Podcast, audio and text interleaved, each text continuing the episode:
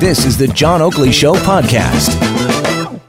And they are topics worthy of deep discussion. We have a great panel with us on this Friday.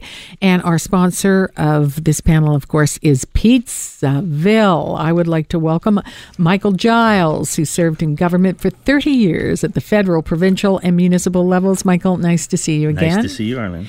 And Reverend Dr. Cheri DiNovo, minister at Trinity St. Paul's Center for Faith, Justice, and the Arts, and a former MPP for Parkdale High Park. And with laryngitis, but I'll uh, croak my way through. You're going to croak, and I've given you a miracle lozenge there that We'll worked test it for me. out. Yeah, We'll test, test it, out.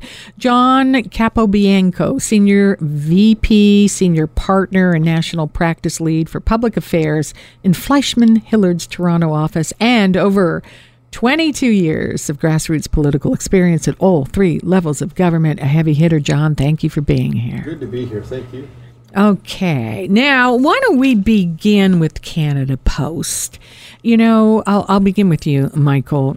Is it dying before our very eyes? I think is one of the big questions here. Yeah, this is uh, this is one of those companies, uh, and even though it's a crown corporation, that is sen- essentially uh, caught up in this whole transformational economy. I mean, you know. Th- there are realities. We want to have good jobs. We want to have a, a, you know, they want to obviously compensate people well. But you know, Canada Post has major issues. Forty-one, uh, the, the labor costs for Canada Post are forty-one percent higher uh, per employee than private sector companies doing essentially the same thing. So there's obviously pressures there. You know, the the uh, the uh, 2011 situation was a little different than what we had now because it was a preemptive thing. But uh, you know, there, there's probably legitimate reason why the government has uh, introduced this legislation to get them back to work. And quite frankly, um, you know, every time Canada Post goes on strike, they almost create a scenario where they're actually lessening their, their business practices. I'm wondering that Because Yeah. Mm-hmm. you know a lot of companies are sending out emails and phone calls when you And contact they them, got enough troubles change the with digital, competition. Change the digital bills, and so will they come back? Probably not. I know sometimes when they leave, they never come back. John, is this, you know, they've been in trouble for a long time. I can remember decades ago covering this story, and then this was before all the, the competition online. On the other hand, why legislate them back if we don't need them? Is this a sign that uh, there's still a little meat on those bones? My my good friend Cheri is going to disagree with us, but I think it is absolutely right for, for the government to do what they did. And quite frankly, um, Michael's right. This is an organization that has, I think, not transformed itself. and over the course of the last number of years, and I remember when Stephen Stephen Harper was prime minister, and they wanted to get away, they wanted to do away with the actual walks because they found that more and more people uh, are not looking in their mailboxes. Quite frankly, I live in a condo, so I uh, I go in and every once in a while when I check when I decide to remember remember to check my mailbox, it's ninety five percent flyers. Uh, everything else is all by email. So you know there is a, there is an absolute reason, uh, and and uh, and a, a real discussion has to be made about the value uh, of of Canada Post and what they need to do to fix things now. But they always tend to go on strike right when they hit you, right before the Christmas Yeah, they break. do it. They plan and, it and they way. plan it that way, and the unions do that as well. And they know that that's the hardest thing that Mm-hmm. they need to do. So they almost force the government to to bring back work. and it work brings back nostalgia. You know, it really does. I remember being in this business when Canada Post went on strike. There was a big meeting in the newsroom. What are we going to do? Who's out there? What's the, the whole place? And now here we are having a panel discussion saying, ah, do we need Canada Post? But there's something that you just said, and I, it is the tale of two Canadas. You live in a condo. There are people in rural Canada and they need this. We saw this when they were going to get rid of the, you know, eh, the individual delivery. How how's your voice doing there? Oh, I'm croaking along. If she Oh, wants to but, speak about this, I'm sure. well, and and John is right. I disagree, of course. Um, uh, it- it's an absolute essential service, especially for seniors. And you remember the hue and the cry when they stopped door to door delivery, and again for people with disabilities. And the union has valid points when you legislate people back to work. Essentially, you're taking the side of the employer. You're making an unfair situation because all the worker has is to take away their labor. That's it. So um, in this case, um, Trudeau's acting like conservative, and he's going to lose the union vote, and that's what's going to come out of this. Well, um, there is the political ramifications, Cheri. You're oh, right yes, about that. Yes. Is this just about the unions, though? Or look at it this way I mean, aren't there more conservatives living, certainly in the United States? A lot of conservatives are living in rural. We know this 905s, this great divide, all those elites downtown, including John. He may not have thought he was. But is, is that something that helps? Or uh, is is this government just jumping in? Remember, they you know when it's airlines, they made them go back to work. I think it was Stephen Harper. I get that it was about the economy, but for Canada Post, perhaps it's their way of just saying, okay, we've had enough of this. Well, and I think that's the issue. Uh, you know, this is, as I say, in 2011, uh, Prime Minister Harper sort of preempted a, a, strike because he's, you know, saying there's going to be an impact on the economy and everything else. Mm-hmm. And that's what that. In this case, you know, the government has allowed the, the, the, collective bargaining process to move ahead. There seems to be no position that, uh, or no reasonable expectation that this is going to be resolved quickly. And, you know, I would maybe take exception with the notion that when you legislate back to work, the, the worker tends to lose uh, because, you know, you generally have arbitrators appointed to make decisions. And, and as, a, as a rule, arbitrators have, have tended to be more favorable towards uh, labour unions and employees. But I think at the end of the day, and I think it speaks to your point, Arlene, there are a lot of people in rural Canada who depend upon Canada Post. Mm-hmm. There are.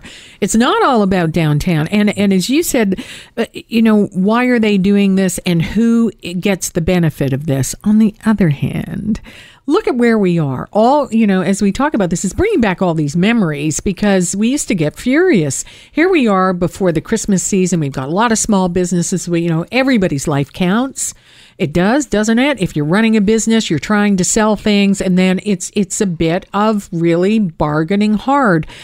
I, am jolted by this because we don't go through it much anymore, do we, John? No, we don't. And and and I think that this is obviously something that they're going to have to sort of realize. And and once once this gets resolved at some point, um, but even this rotating strike that they decided to do, which I think was to Canada Post's uh, credit, they were trying to sort of make sure that people weren't being affected in, in the in the massive way that they would otherwise be affected by having rotating strikes. So various mm-hmm. cities and various towns uh, would would be would be sort of affected by this, or others wouldn't.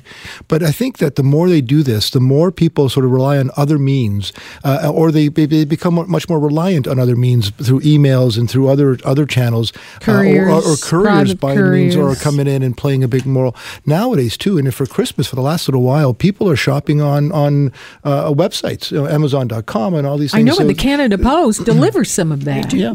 Yeah, they do. Yeah, actually, they've got more work now than ever because of online shopping. They I jumped mean, in. So Canada mm-hmm. Post delivers all of that as well, and uh, and again, they've got valid concerns. Um, and by the way, we need good jobs. These are good jobs. We shouldn't see them go. We should bolster them. All right, but as as Cheri said, are these good jobs? But you know, I can I can feel the vibrations out there in Radio Land. They're government related jobs here. So well, I know yeah. it's a crown corporation, yeah. but it, it, has she got a point, or is is this the natural progression of things? Well, I think we we uh, we all want to see good jobs. I think one of the issues here is, um, you know, Canada Post no longer has a monopoly. It used to be mm-hmm. the transactional mail was their big mm-hmm, thing, you know, mm-hmm. bills and all that kind of stuff. Most of that, a vast majority of that, is done by by digital means now. So, what's their main business? And I think that's why they're doing the road trading strikes, is because they're targeting places where it hits Canada Post in the pocketbook, which is the package uh, yeah. industry. And I think, uh, if my statistics are right, two thirds of online orders delivered in Canada are delivered by Canada Post. So mm-hmm. the danger, I think, for Canada Post and their employees is that if this goes on too long, I think, frankly, the Trudeau government's probably doing them a favor. If this goes on too long, UPS, FedEx, and these other ones are going to take up the slack, and you may get clients who just don't come back. And, and that's it, really. And that they have done actually quite a remarkable job mm-hmm. reinventing themselves, John, haven't they? I mean, they were near the edge and, yes. the whole thing. They were going the way of the video store.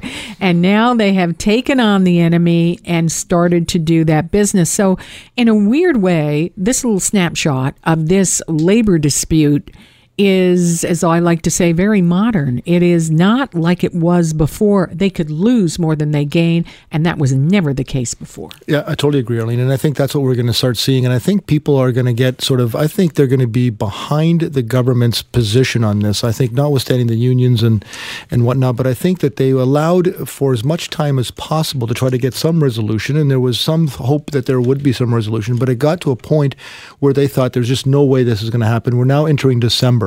Uh, and the government felt, you know, from a political pressure perspective, they had to do something, and this is what they had to do. And and as Cheri said, this is purely a conservative move for sure. That you know, I remember when when Minister Lisa Raitt uh, legislated uh, the Air Canada uh, mm-hmm. workers back, and it was during the summer. I think it was during summer. Uh, yeah, they summer said break. the economy could. Uh, and, and, people were getting out of school and holidays and stuff, so they legislated people back to work. So, there, so I think the prime minister is going to be certainly in a, in a rock between a rock and a hard place. I think Cheri in this regard. Cheri, is this giving Jagmeet Singh? a little spring is his step here. Should he be uh, stepping out here? We haven't heard from well, him. He, I, am sure he's a little levity up, for this Friday. I'm sure he's speaking on behalf of the union and, and supporting them, of course. But um, I mean, the reality is it's really not hurting business all that much.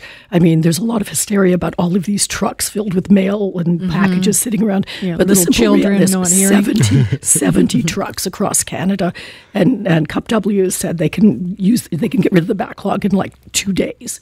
So that's hysteria.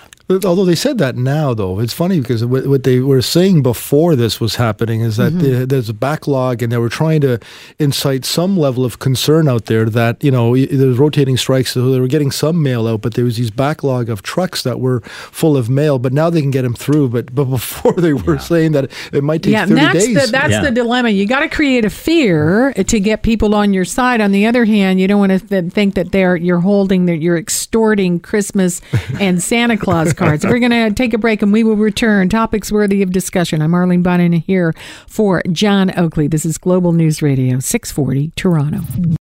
Thanks for listening to the John Oakley Show podcast. Be sure to rate, review, and subscribe for free at Apple Podcasts, Google Podcasts, and anywhere else you get your on demand audio.